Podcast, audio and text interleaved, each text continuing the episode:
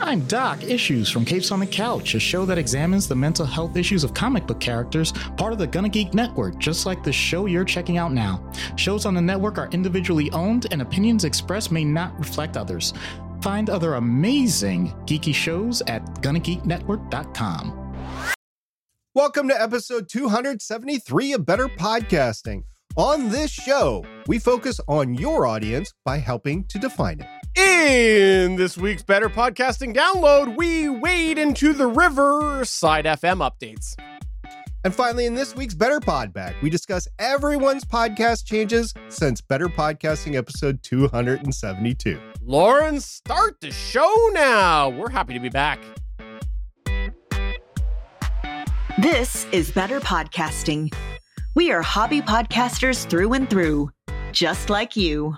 That's why we are different. We minimize the money talk so that you can focus on building a better podcast.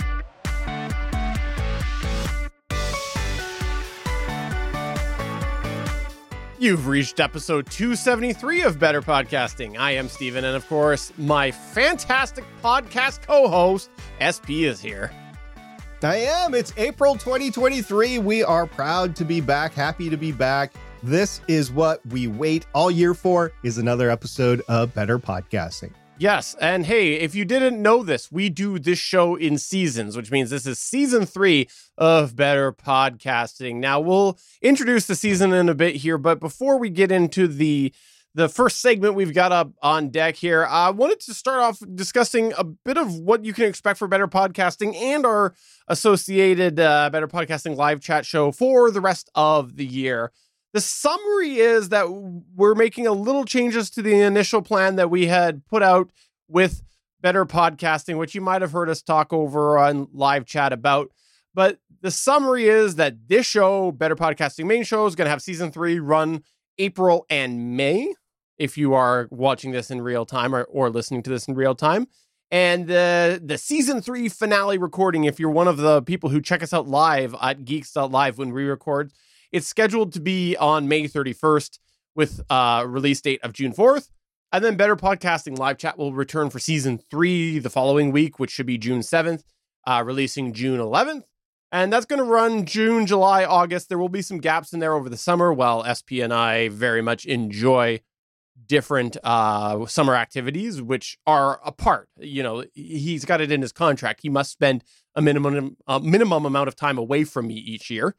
So that's going to run June, July, and August. And then the Better Podcasting main show will close out the year, coming back for season four in September, running through to the end of November. And uh, SP, you had a great idea about taking December off. And that's one of the things that we adjusted because it's a solid idea. Yeah, we're going to try it out this year. Definitely going to take the bulk of the holiday season off this year. It's just too much of a burden on us and our families. So we're going to take that off. And also, statistically, podcast listening starts to taper off the last few weeks of the year. So while we still would love to be podcasting, we are just going to take some time off to focus on ourselves and the family and the season for a change and not overburden ourselves because it is just proven over the last few years that it is indeed a burden and it's not fair to our audience because I get behind on my editing, for example, and they don't get the podcast for weeks afterwards. So we're just going to take the time off. We're going to take the hit, and then we're going to come back in the new year. And oh, by the way, Stephen, I'm just going to address the elephant in the room. If you happen to be watching the video side of the house, you might see that my beard is gone. I know there's a lot of our listeners that pay close attention to me and my beard. Never fear in season four in October, SP's beard will return. So you can wait until season four for that to happen. That's a heck of a, a, tease. You know, people might check out of the whole season three of Better Podcasting and Better Podcasting live chat on the video side just because they want to wait for the beard. You, that's what you might have done right there, SP. Well, I got to take the hit somewhere. I mean, allergies versus the beard allergies win. so it's just how things are going. Now, we mentioned this in the finale of the season two uh, Better Podcasting episode where we're planning on coming back with some of these segments. And so let's go ahead and dust off the How I Save My Podcast story. here's another How I Saved My Podcast story. Of course, we're going to do it first. We're going to be the one that brings the back the the uh, story back, which is going to come in the form of me forgetting to hit record. A couple weeks ago on the Better Podcasting live chat show, I was trying something out called OBS Vertical. I'll talk a little bit more about that later. And in the process of doing this, I forgot to actually hit record on the video side of things. So, what this meant was that I did not have a widescreen version of this show, you know, the normal version of this show, recorded on my computer. And I, I was kind of stuck because I did not have another way to capture that other than where we had streamed out to. So we've talked in the past about how it's beneficial to be streaming out if you are somewhere that is doing video, even if it's to a private video like on YouTube or something like that, where it's going to be recording there as a backup. And I think we've actually shared a very similar story to this before where uh, I forgot to hit record or SP forgot to hit record or something like that. Uh, it's me. I, am the only one that hits record on this show uh, as far as the video goes. So I clearly, clearly forgot to hit record in the previous story. So I, of course, had the option of going to my typical source of going to YouTube and downloading it. But we also streamed out to Twitch. And uh, in my process of looking at this, uh, I grabbed actually both versions because I was able to find that I could download a video version, the thing that I had streamed from Twitch, which was a better quality video than YouTube. In the past, when this has come up, we we've often streamed out to YouTube, and I've been able to just grab the download from there. But YouTube's video is only 720. Meanwhile, Twitch was at the full 1080 that I do stream in, and the quality was noticeably better. Now, why I wanted to specifically bring this up is obviously that's how I saved my podcast was was going and downloading the video from there. But I wanted to bring out, up the idea of being able to pick and choose different video formats depending on where you stream to. Um, but also the idea that there is some differences between software and in my particular case when we came back with better podcasting this year, I or last year, I guess it was, I started to use OBS as the video streaming platform, which is um, something that that a lot of people have access to uh, because it's free, and a lot of people choose to use it because it's free. But previous to this, I was using something called XSplit.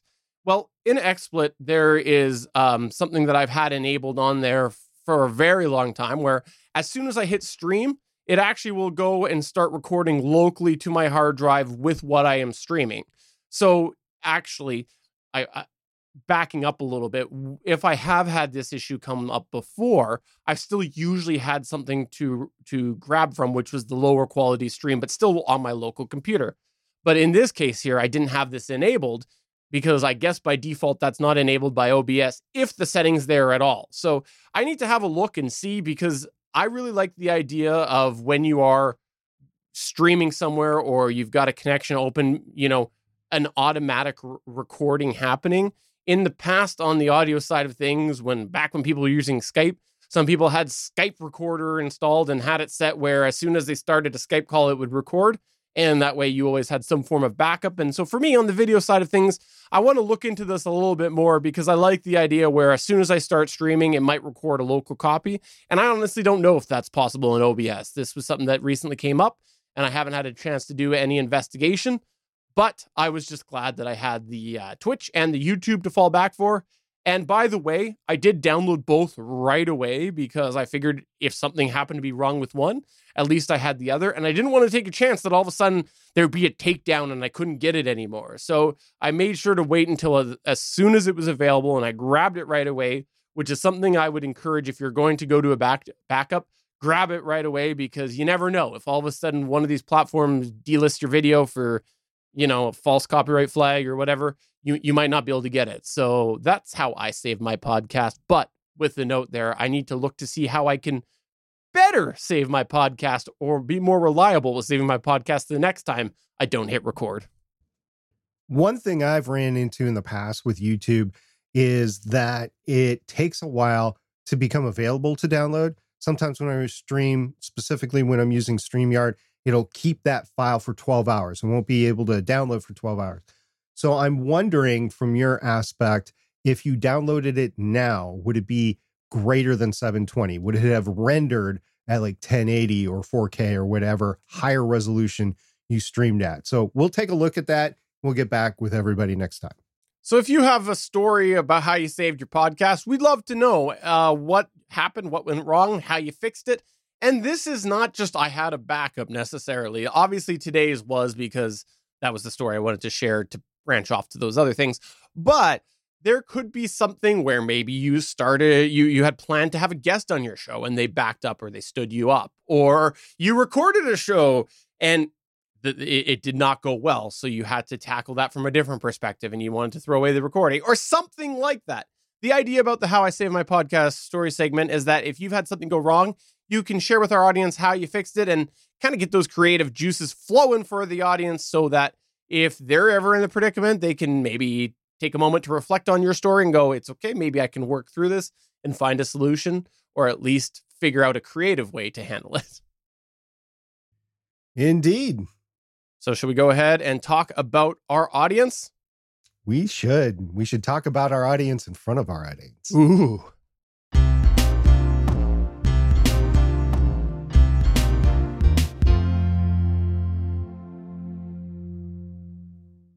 We're back with another season of Better Podcasting. If you're checking us out for the first time or missed the announcement last season, we decided to start doing an overarching theme for each season. The last season was your personal influence on your podcast. This season, we had a few different topics we wanted to discuss. And when we looked at them in general, we decided the theme was right in front of our eyes. This season, we're going to talk all about audience considerations, particularly podcasting for your audience. So, where do we start with a topic like this? Well, first, you need to know what your audience is. And today, we're going to discuss defining your audience. So, let's start with an important question Who is your audience? Who do you picture in your mind when you talk into the microphone?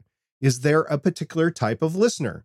Remember, it's not necessarily who your audience currently is, but who you're hoping to be reaching. Now, there are some reasons it's important to define your audience. You can shape your podcast to help maximize the enjoyment for that type of listener. You can keep focused and on track with the main themes. You can't deviate too far away from what your main audience would want to hear. It helps when you're making choices about your podcast. Uh, for example, if you're doing a sci fi podcast with primarily an audience that is dedicated to Star Trek audience, they're called Trekkies or Trekkers, you may lean more towards discussing the latest Trek news rather than scattering across all sci fi. And not to get too geeky here, but if you're talking to a bunch of trekkers and trekkies, there is a certain portion of that audience that doesn't want to hear anything about Star Wars. There happens to be this rivalry between the two. There are people that like both, but there are people that are staunchly in one camp or the other. So you might not want to talk about it at all because you don't want to offend a major part of your audience. I said it was going to be a little bit geeky, and it was, but it's an example. Defining your audience can help you determine if you're being successful.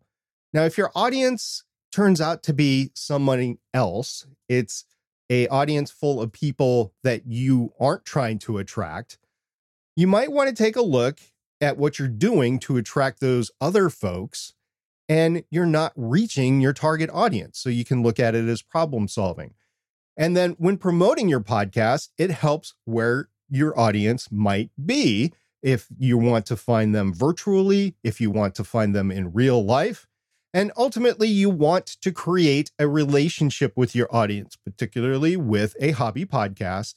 And knowing who your audience are will help you form that bond together. Now, in today's episode, we want to talk about the idea of really niching down for your podcast and the idea of figuring out the niche you want to reach. So, how are you going to determine that niche? Well, let's go back to where we all started with this podcast, Better Podcasting. Back in episode one, we talked about the topic. And we're going to assume by this point, in considering your audience, that you've actually chosen a topic for your podcast. Hey, if you haven't yet, take the time to do that first. So ask yourself who's going to find the most enjoyment out of this topic? This will at least kind of get you in that ballpark of defining your target audience. Here's an example of why it won't get you all the way, though. Let's say someone is making a podcast where they're trying new cooking and they're going to talk about some experiences trying out new cooking. Well, that narrows it down to people who have an interest in cooking, but cooking is really a broad topic. So there may be people who enjoy one type of cuisine, but not another. Perhaps if you want to niche down on your audience, you want to pick a specific type of cooking. Maybe you want to target audience of people who enjoy Canadian cooking.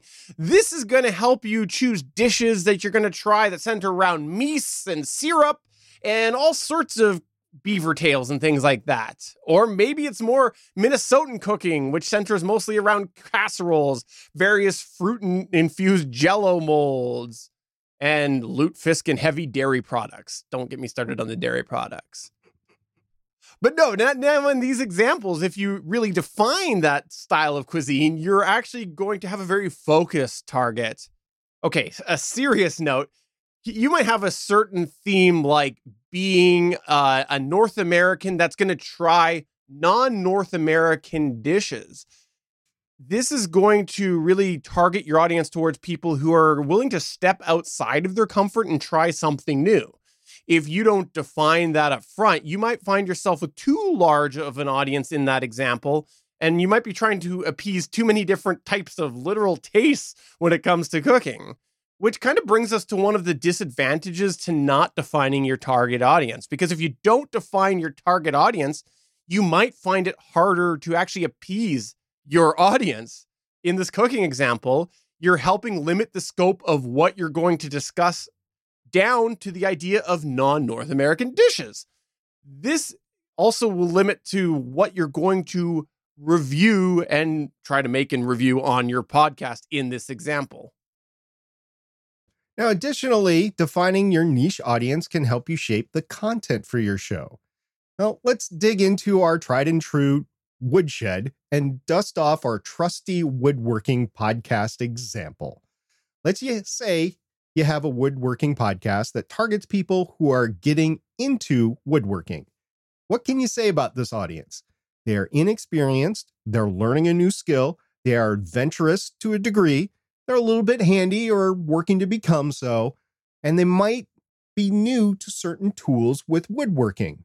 Uh, based on these points alone, some podcast content might include getting over your fears, resources for learning new skills, safety considerations, failures you've had and how you've had to overcome those failures, reviews of tools that you've personally used and are applicable, perhaps the occasional off topic but related handy project maybe something that might inspire somebody who likes woodworking to take on and try another project, like maybe building your own audio rack for your podcast studio. Hmm, I wonder if we know a couple of people that have done that in the past. Now, as you consider your audience, think about the pros and the cons to the different options. And why we say pros and cons is because there are pros and cons for having both a broad audience or a smaller niche audience. Here's a personal example we can share for a broad audience The Gonna Geek Show. The Gonna Geek Show is a show that covers a variety of geek topics.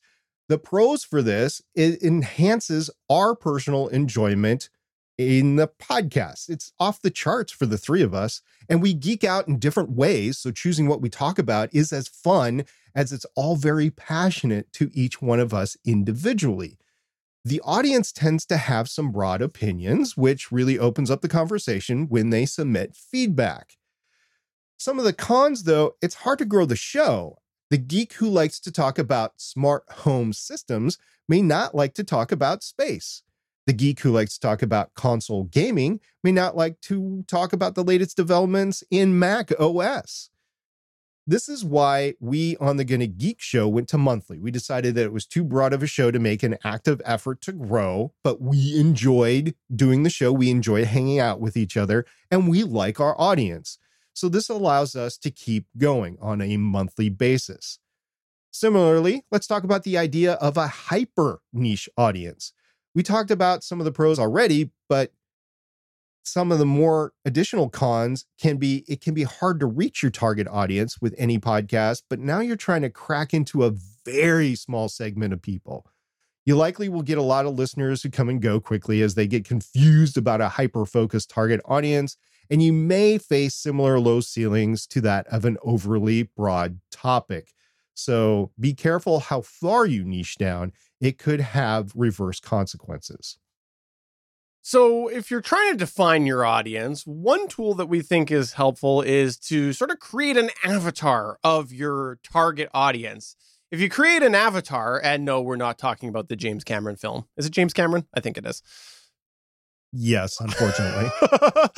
if you're trying to create an avatar, uh, you want to think about who are you envisioning listening to this podcast. And the more specific this avatar in your mind can be, is better. But going too specific is going to narrow it down to where you might not be able to find your audience. For example, if you say, I want to create a podcast about Canadian cooking, that is in my mind this avatar is this kind of not great looking canadian wearing a spider-man shirt that also happens to talk about podcasts about podcasting that's pretty niche i was referring to myself by the way. Nobody wants that target audience. Uh, you want to think though about all the characteristics that you'd want in a listener and start putting them together. Sp i know you have an avatar for the better podcasting audience right? Well, one example of a better podcasting avatar is a person who loves to hobby podcast, lives anywhere in the world that can have access to podcasting, wants to start their show off on the right foot and or wants to make their show better, has fun podcasting, and finally and most importantly, can tolerate both a Canadian and a Minnesotan. So that's an example of an avatar of somebody that you're trying to reach out to. Some are more actionable than others, but it helps define the avatar by choosing some of those things.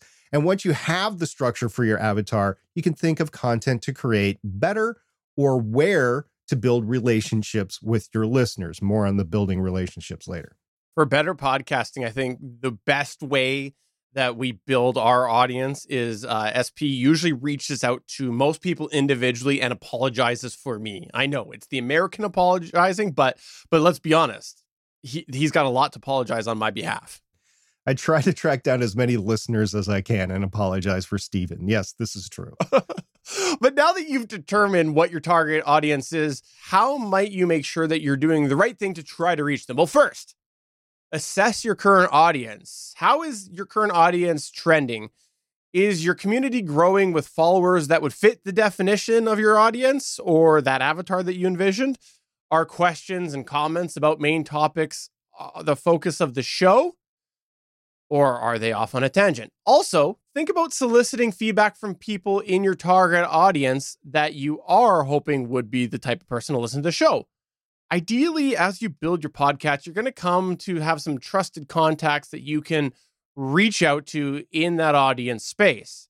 If you can ask them for some honest feedback and maybe ways that you might better shape the show for their enjoyment, you might be able to appease that audience a little bit more.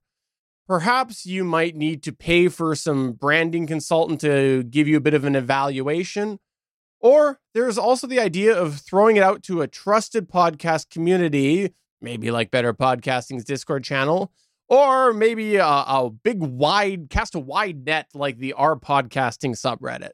If you throw it out there, you might be able to get some feedback from people in the space that you weren't exactly sure uh, would check out your show to begin with. And if you can define it while you're requesting, this feedback, it can also help you get that valuable feedback if you are in a broad scenario. For example, if I went and I tried to put out a show to r slash podcasting and try to see how I was doing to target a certain type of audience, I might disclose that at the beginning. My podcast is about this and I'm trying to reach this type of listener. Are you that type of listener? If so, would you mind listening to my episode and giving me some feedback? So now you're kind of narrowing it down to your target audience.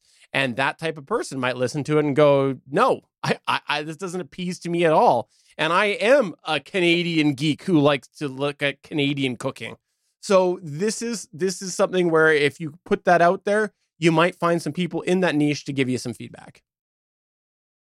But also including where you can find people that were within your target audience. If you can explore outside your niche, you can accomplish some things as well. For example, if you had somebody outside your niche listen to an episode, what would they take away on the focal topic for that episode? Since they're not biased towards your focus niche, they may have a decent unclouded view. In the woodworking example above, if they say to you, it sounds like your woodworking podcast is trying to help beginners like you, they figured it out correctly. However, if they take a listen to the episode and they say, it sounds like you're a tool review podcast, then you're missing the mark. And if they say, it's that paint drying podcast I've always wanted, then you may have a golden opportunity on your hands to create one or pivot your existing project in that direction. So, what if you need to make a shift with your show? Mm, you first you need to define what shift you want to make. You take a look at what you're currently doing and the audience you're currently reaching and what changes can you make to be more appealing to the target niche. Who will you lose by making those changes? It's a great question. If your podcast is currently reaching the wrong target audience, then you should be okay with losing some people, but make sure it's the right people. What will the shift do for your personal enjoyment of the podcast? How will you maintain that? And is it the core focus you set out for your podcast? Do you have the same passion by these changes? All great questions, right? Or is it a different shift you want to make? Instead of trying to reach a different target audience, are you enjoying what you're doing now and the type of audience you're reaching? Maybe instead, you need to shift your personal desired focus to lean into what you're doing already. And how does that change your plan for the future of your podcast? Is it still sustainable as you first plan? And is that still going to be fun with you if you pivot to another topic that you didn't plan on, but you're getting an audience for? If that is the case and you want to shift it, do you need to change other branding and other marketing, the intros to your show, etc., to align with the new focus of the podcast? I mean, this could include getting whole new social media or at least rebranding your social media accounts.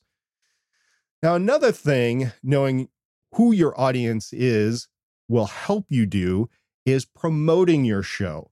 Now, whether you pay for promotion opportunities or you hustle yourself with social media engagement, conference appearances, and or guesting on other similar types of podcasts, knowing your desired audience will help you focus your energy in the right directions.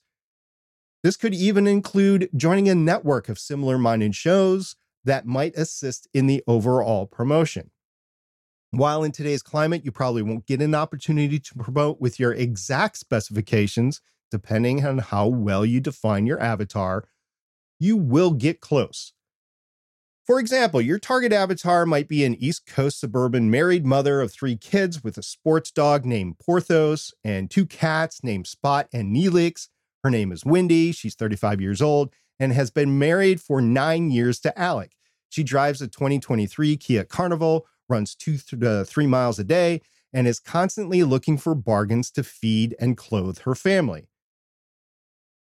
forget targeting with those specifics. You're not going to do it. It's way too specific. However, it is a neat avatar, right? You can target places this type of person would go, such as looking up a family recipe on social media. So that would be Pinterest, Instagram, YouTube.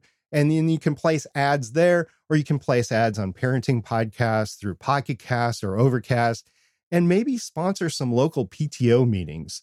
These are all targeted promotional opportunities for your show. And nobody wants to waste money, especially a hobby podcaster that might not have it. You're not talking about an advertising budget in the thousands. You're talking about maybe in the hundreds, right? So knowing who your target target audience is will help you focus your limited advertising budget if you have one. Even better, if you don't have one, then it helps you focus where you're going to go in your non paid advertisement and promotion, as I discussed before. Of course, since we're talking about defining your podcast, we'd be remiss if we didn't bring up the idea that there is a potential audience impact by focusing on audio versus focusing on video. And we bring this up because in April of 2023, while we're recording this, the term podcast is very fluid. Some people might have you believe elsewise, but it's the reality. It is a very fluid term to the general mainstream public. And so you need to consider that if there is uh, going to be a target audience of a video podcast, that might have different results than if you are targeting the audio only audience. We've talked about a lot of the differences between focusing on audio and focusing on video in the past, so we won't get into the weeds of it. But we did want to bring up in the context of this conversation that you need to consider that if you're focusing on one of these things, it's going to be to the detriment of the other. For example, if you're going to focus primarily on video, you might find there's a certain disconnect with with certain things that you discuss for the audio only folks that don't have the video in front of them. Of course, there's also the reverse as well. There could be a certain disconnect with video folks if you're primarily focusing on reaching the audio only listeners. So you want to make sure you're considering which of these you're looking to focus on and know that the other one is probably going to have a bit of a lower ceiling about the maximum potential listeners. And an example of that is that with this show here, we're a talking head podcast. We primarily focus towards the audio side of things, but we do try to, you know, doll up the video side a little bit. But it's not, you know, splashy or super enticing on the video side of things because we're just not going to put that effort into it because we're focusing mostly on the audio side of things. We we do want to put together a good product for the video side of things, but it's not to the extent of what you would see if we were mostly targeting the video audience. And as such, that means that the likelihood of of really growing our video uh, audience is probably lower than the potential on our audio audience. For our show, I would say absolutely. Although there's been a pivot, uh, more and more people wanting to do video with their shows.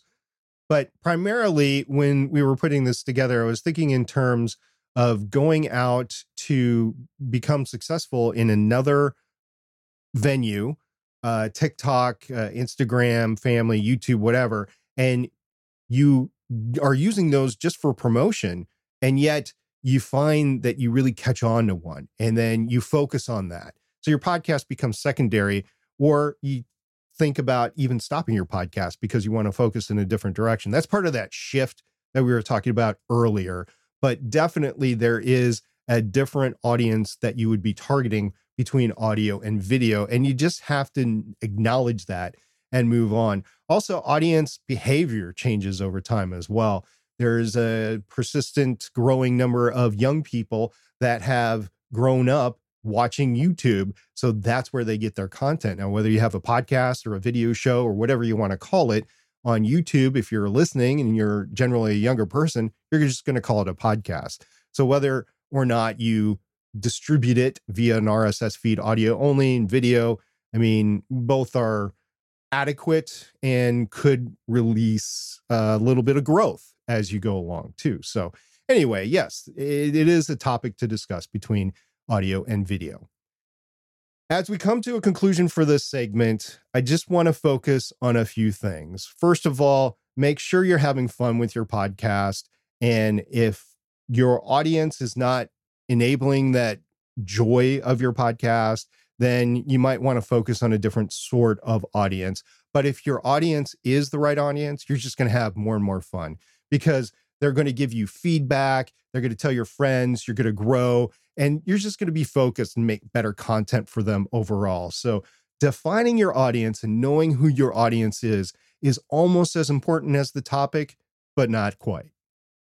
So, we had some relevant feedback to do with the idea of defining your audience that we wanted to run down right now. I had gone and I had asked, question for tonight, how would you define your target audience for your podcast? And yes, I had posted this in our Discord server just today.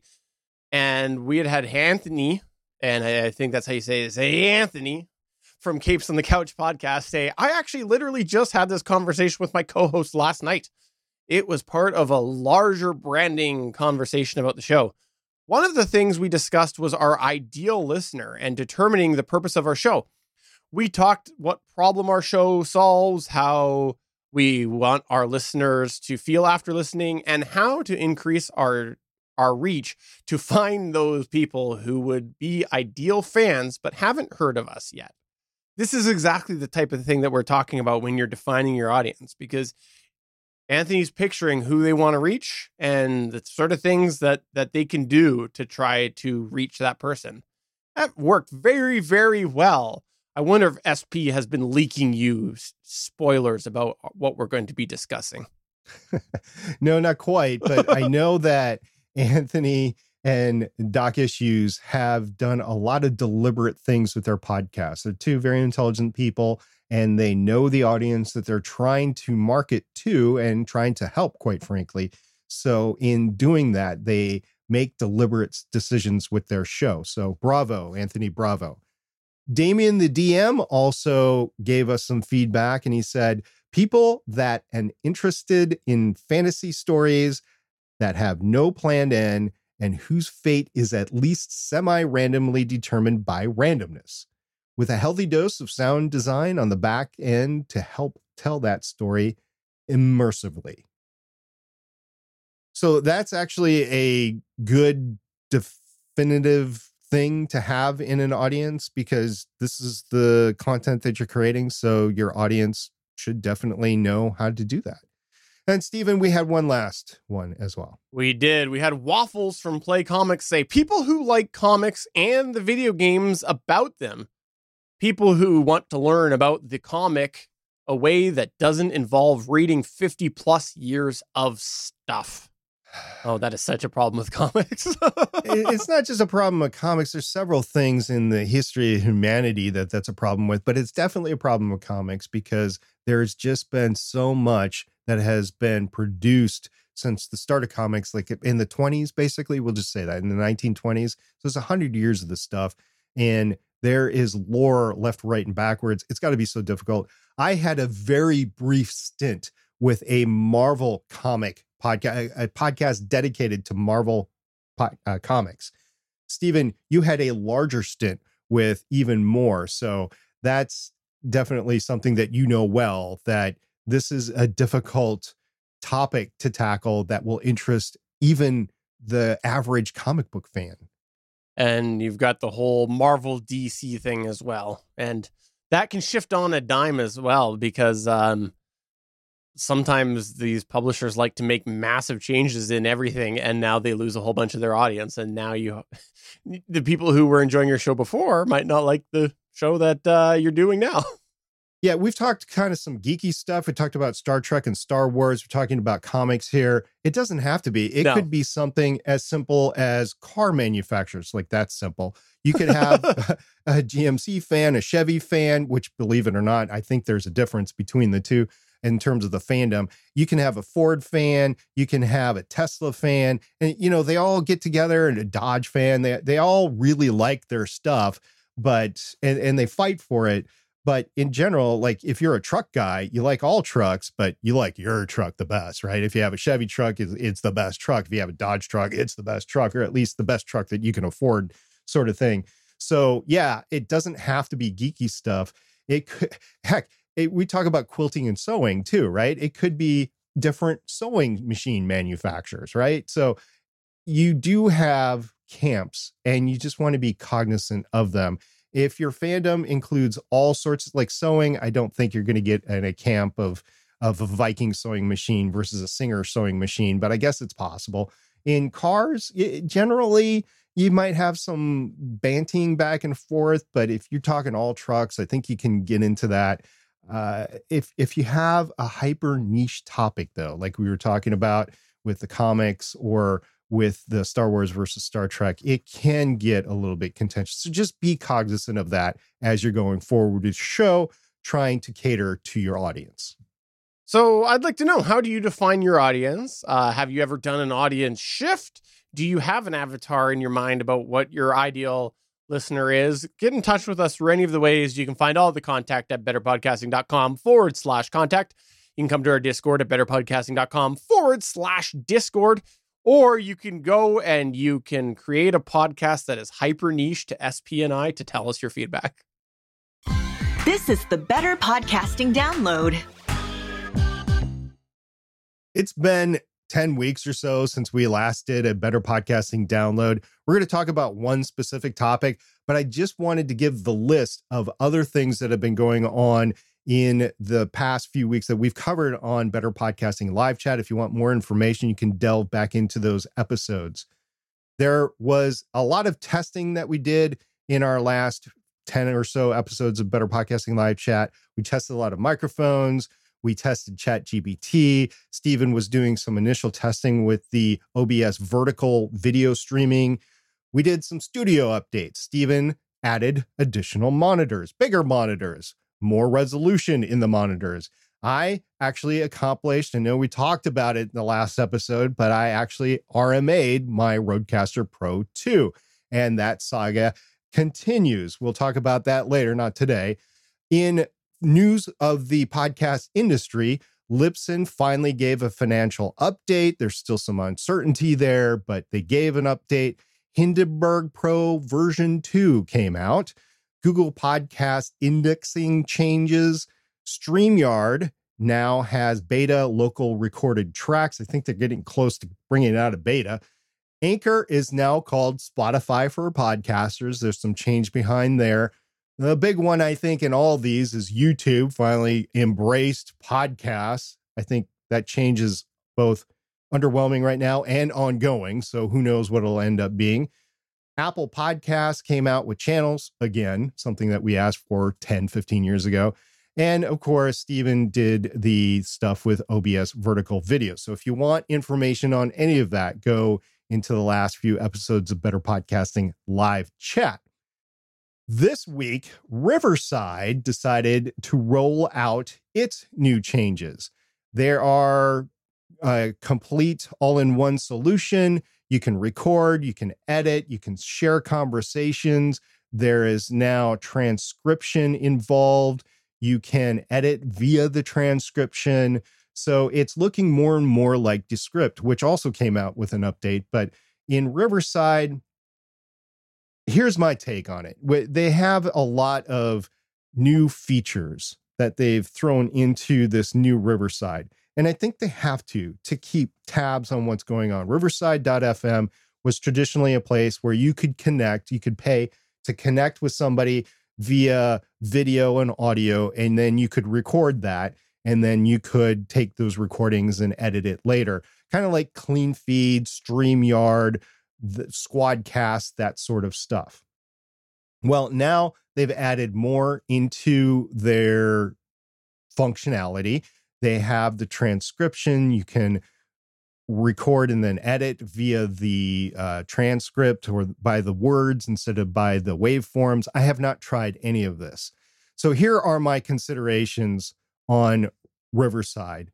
Does it work without any hiccups? Does it lose recording? Does it keeps all the tracks in sync? This is a particularly keen insight into Riverside because in the podcasting space, I've noticed many, many people over the last few years that have complained about this has gone wrong with Riverside.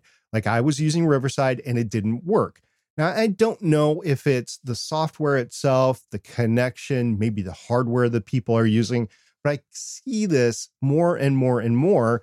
And I just wonder if maybe, and this is just me spitballing, this is my opinion, and I'd have to talk to Riverside to at least even bring this up with them. But are they asking too much for a common level of podcast machine, or do you have to have a higher level machine and internet connection for all this to work? I don't know. Another consideration I would have with this sort of thing for a hobby podcaster is don't make it too expensive yes, I would expect to pay a little as we go along. But if you make it too expensive, then the average hobby podcaster is going to be like, look, I can't do this. I can't pay $50 a month for this, whatever it is. So, for anybody that's involved in Riverside or uh, like considerations, software, uh, clouds uh, capability, If it's too expensive, hobbyists are not going to be able to make it, and they'll go through other solutions, like we have with the DIY solution of using video VDO Ninja. I keep saying that fast and it sounds like video or video. It's VDO.ninja and then OBS or XSplit or whatever. And then the last thing is it working fast enough to meet a podcaster's timeline. If you're doing a TV review show, the optimum timeline is you watch the show the day it comes out, you podcast that night, you get it out that night so people can have it in their feeds the next morning. Full disclosure, I have virtually never done this with any of my TV review shows, whether it's Legends of S.H.I.E.L.D., Starling Tribune, the one I'm guesting on right now, Strange New Worlds.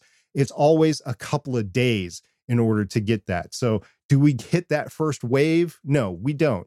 But it's a more longer term discussion and we try to create a relationship with the audience long term so that they want to wait to listen to our show in order to then carry on with the next one. So, meeting a podcaster's timeline, if it's too slow uploading or downloading or rendering the things online, it's not going to work for podcasters in general. So, those are some of my considerations of using something like Riverside. It's probably not all inclusive, but just off the top of my head when this news came out, this is what I was thinking of. Stephen, what do you think about this move that Riverside and others are making? Uh, I'm always a little hesitant when I see a shift like this, and the reason I'm hesitant uh, is uh, I'll, I'll kind of start with how they're branding this post. Is they start by or billing it. They start by saying "Meet the new Riverside." So, so those phrase that phrase in itself tells me they're trying to make a shift on what people see them as because it, they're calling it the new Riverside, and and that means that there is a certain amount of um, change in focus if it's to the extent that they're calling it the new something. That's just the way that it is, and and the post goes on to support that by talking about a bunch of different features that are coming in there. Well, why I have a little concern on it is because you can almost infer that the old model wasn't working um, for maybe it wasn't sustainable long term maybe it wasn't reaching the audience or the um, subscription level they wanted the uh, customer base that they wanted.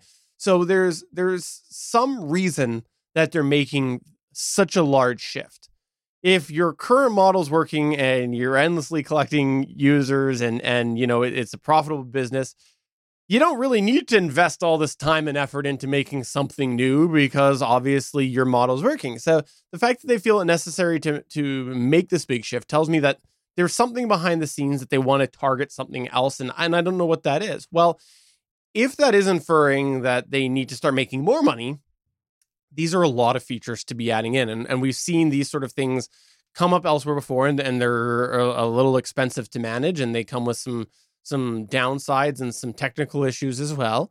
And so I I wonder what this means and and what they're going to do to make sure that they're they're able to grow their audience in the manner that they can keep affording to to keep this product in a stable manner or they can um, make sure that it's not falling off the tracks by throwing a whole bunch of new features in and not being able to support it. So I'm curious to see that side of things just because of those reasons. It, it seems to me that that there's a reason they're trying to shift their focus. And I, I hope that this will bring in the money that they need to be able to keep or start offering a good product. I say start because of the stories you mentioned earlier. One thing I will say in Riverside's favor right now is if you didn't know, disclosure, I'm a moderator on the r slash podcasting subreddit. And I've seen a team Riverside account. It's probably controlled by more than one person, but I've seen the account engage on a lot of people. So if somebody has a Riverside issue, that team will come up with a post and say, Hey, we'd like to know more about your issue. Have you send us an email or if you contacted support or something like that? Really, I think that's the right thing to do. If you go on social media and you're asking for help on an issue that you're having with a capability, especially if it's during their working hours for their customer service desk. It's probably ill advised. Now, I could see like on the weekend or during a holiday or something, you're having an issue to like, can anybody help me? I could kind of see that. But during the day, you should probably reach out to them. And these companies know that. So hats off to Riverside for being at least on Reddit with that capability of being able to handle issues as they come up, at least, or funnel issues to the right people that can help work them. I don't know if they're doing the same thing on other social media platforms. I just say that they're on Reddit, which is a main hub for podcasters, at least reaching out. So good on them there. Other than that, I do have concerns over anybody that's rolling out something new, like Hindenburg version two rolled out. And I know that Damien had been using it and he ran into some issues. There were some things that were good about it, but he was running into some issues with that as well. I think anything these days uh, that's being rolled out will uh, roll out with the the video game mentality of let's just get it out there and let's fix the bugs once it gets out there. They don't really do a proper alpha beta test or, or whatever that's called when you're testing and, and verifying software. So and in some cases, you just don't think of the use cases. So it's like, okay, we have this capability. What are you going to use it for? And you get it out there, and people start using it in ways that you have no idea what's going on, right? So, in, in anyway, I do like the fact that capabilities are progressing. I worried that they're being priced out for hobbyists and that hobbyists will have to revert to uh, lesser tools just because they can't afford it. I mean, there's higher level hobbyists that you might be a doctor or a lawyer or whatever, and they'll be able to afford the the great new things. Heck, I'm a rocket scientist, so I, yes, I have a little bit of disposable income. I choose to throw the disposable income into podcasting, but I realize not everybody does. You hear a lot about like high school or college kids that are trying to podcast. And I, I don't think they'll be able to afford this sort of stuff moving forward. We do stream our show when we record live, usually on Wednesdays at 4 p.m. Pacific, 7 p.m. Eastern for now. Uh, and today we might be recording and streaming on a different day, but we do have in our chat Liberty Dude who actually brings up a, a good question. He says, I think the question has to be why would someone use this service versus others available? And I think that that's you know, with with this scatter of services that seem to be available for this type of thing, and it just continues to grow, I think that that's always going to be a very relevant question. Yeah. So we'll see how Riverside performs long term. I always keep my eye on the posts over on the podcasting subreddit. I keep my eyes on our Discord server because people come in and ask us on our Discord server as well. So we'll see how this goes long term. This is where we here at Better Podcasting turn the show over to you as we run through some of your feedback. We call this segment Better Podback. I love our Better Pod Back segment. I love it for many reasons. Primarily, I love our audience. I love that our audience always contributes some fun things to do with podcast discussions. I also love the fact that we call it Better Pod Back. It's fun. Uh, we started out with a question that I had put out there. Actually, SP put out there. It, it was me. Uh, we put it out there together. Yeah. Together, it was a joint effort. Uh, what did. what changes work development have you done for your podcast over the last two months? What did Damien say, SP? Damien, the DM, said the first two episodes of the year came out in the last two months also started to backfill old blog content that has evergreen value into the new website so I can finally dump Squarespace. On the more fun production side of things, we can't get together to record again until later this month. So I've been spending some free time without anything to edit working with some sound design tools. I don't have any examples with me to share right now, but I've been figuring out more about how Reformer Pro by Krotos, K R O T O S, works and how to work my own sample library into it. It's going to be some work to get the samples usable with Reformer, but so far I've been able to get some parchment writing segments done, and it's so much easier than what I've done in the past with manually dragging in each sample and blending them myself.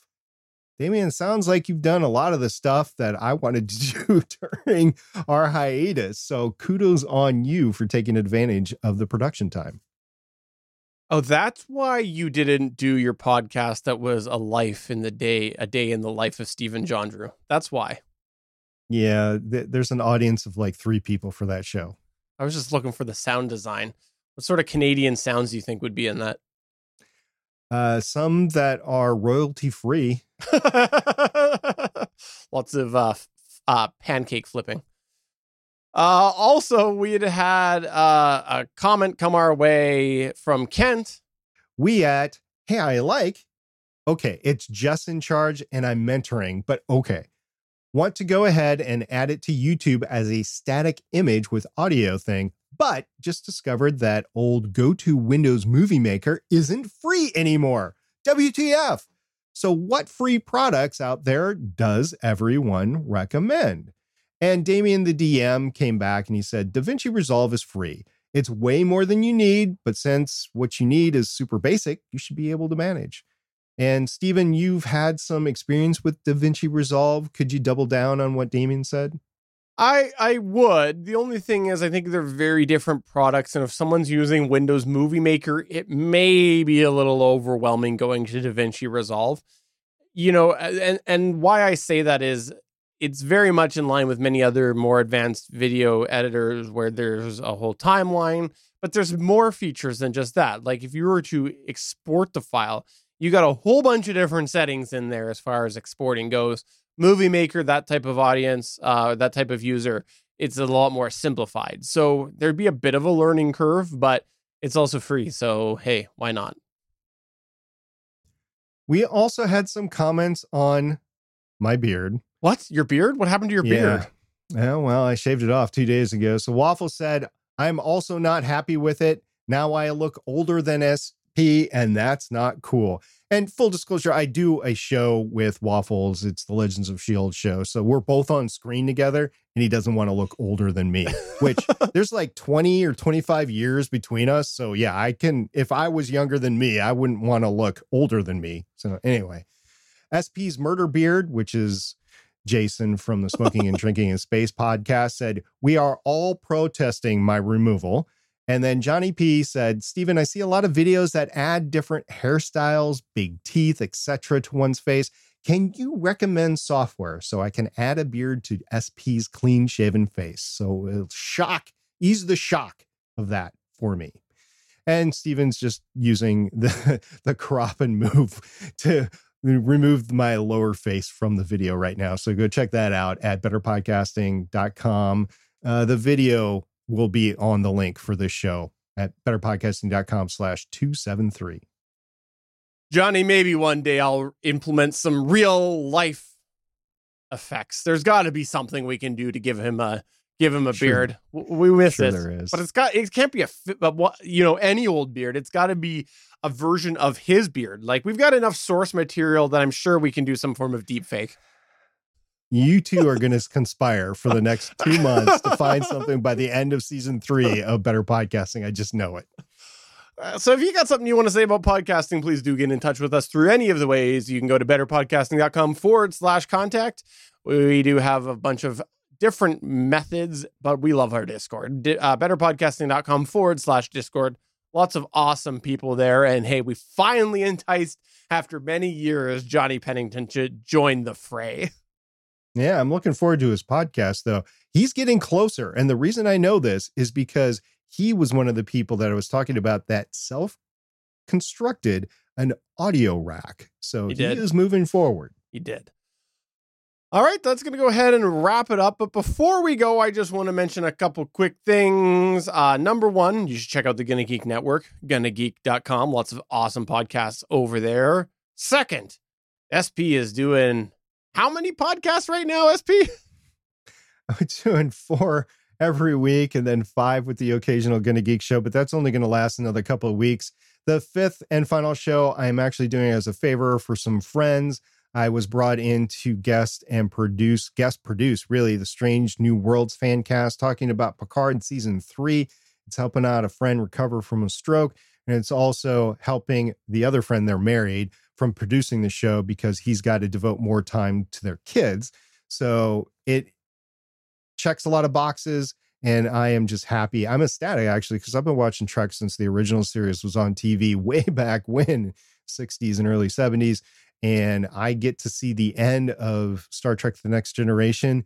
This is really fun. The next 3 weeks are going to be really fun for me. So I'm happy I'm doing it, but but doing 5 shows a week there's 3 over the limit and possibly 4 over the limit and I will say that I'm only doing it because it's a limited engagement. I'm helping out some friends, and I've got some great help on my other shows, like Steven with Better Podcasting. Do you say good help? Because I, I would I would say mediocre at Well- best help for me. Can, Canadian help. uh, if you want to check out the podcast that SP is doing about Star Trek, you should. It is the say it. Strange New Worlds fan cast. I didn't. I couldn't remember if it was fancast or podcast. That's why I threw it over to you. I couldn't remember which word it is. I'll confess it right now. The Strange New Worlds fancast, and that implies, by the way, that usually the podcast is about the Strange New Worlds Star Trek television show uh, when SP is not on it, and that is one of the the Trek shows that are out there. And the reason I bring up Trek right now is because we have had a lot of discussion uh, about this show that SP, this TV show that SP has been podcasting about in our Discord server. Uh, that's we got a whole bunch of different channels in there. Yes, there's podcasting talk, but there's other stuff like sci-fi talk and Star Trek talk and tech talk and smart home talk and a bunch of other random things. So we'd love to have you in the Discord server because we have a bunch of different topics that hopefully will scratch your itch. Maybe SP will create a uh, Ford lovers pod uh, channel. No, no, I will never do that. Have I never told my Ford pickup problem on this? My experience with the Ford trucks in the in this show. Y- you did, and you're going to recap it in our Discord server at betterpodcasting.com slash Discord. Yeah, come and hear all about my experience with Ford pickup trucks. Yeah. So we just lost some people for episode number 273 of Better Podcasting. I'm Stephen John Drew saying we're back. Looking forward to talking about your audience this season. And I'm looking forward to talking about the rest of season three. Keep tuned to Better Podcasting. We'll see everybody later. Bye. Pour one out for the beard. Bye. Thanks for checking out another episode of Better Podcasting. You can find the full back catalog of Better Podcasting at betterpodcasting.com. If you're into geeky podcasts, please check out the other podcasts on the Gonna Geek Network at gonnageeknetwork.com. This show was produced and edited by Stephen John Drew. Voice work was done by L.W. Salinas. Thanks again for listening or watching, and we hope to see you again next week.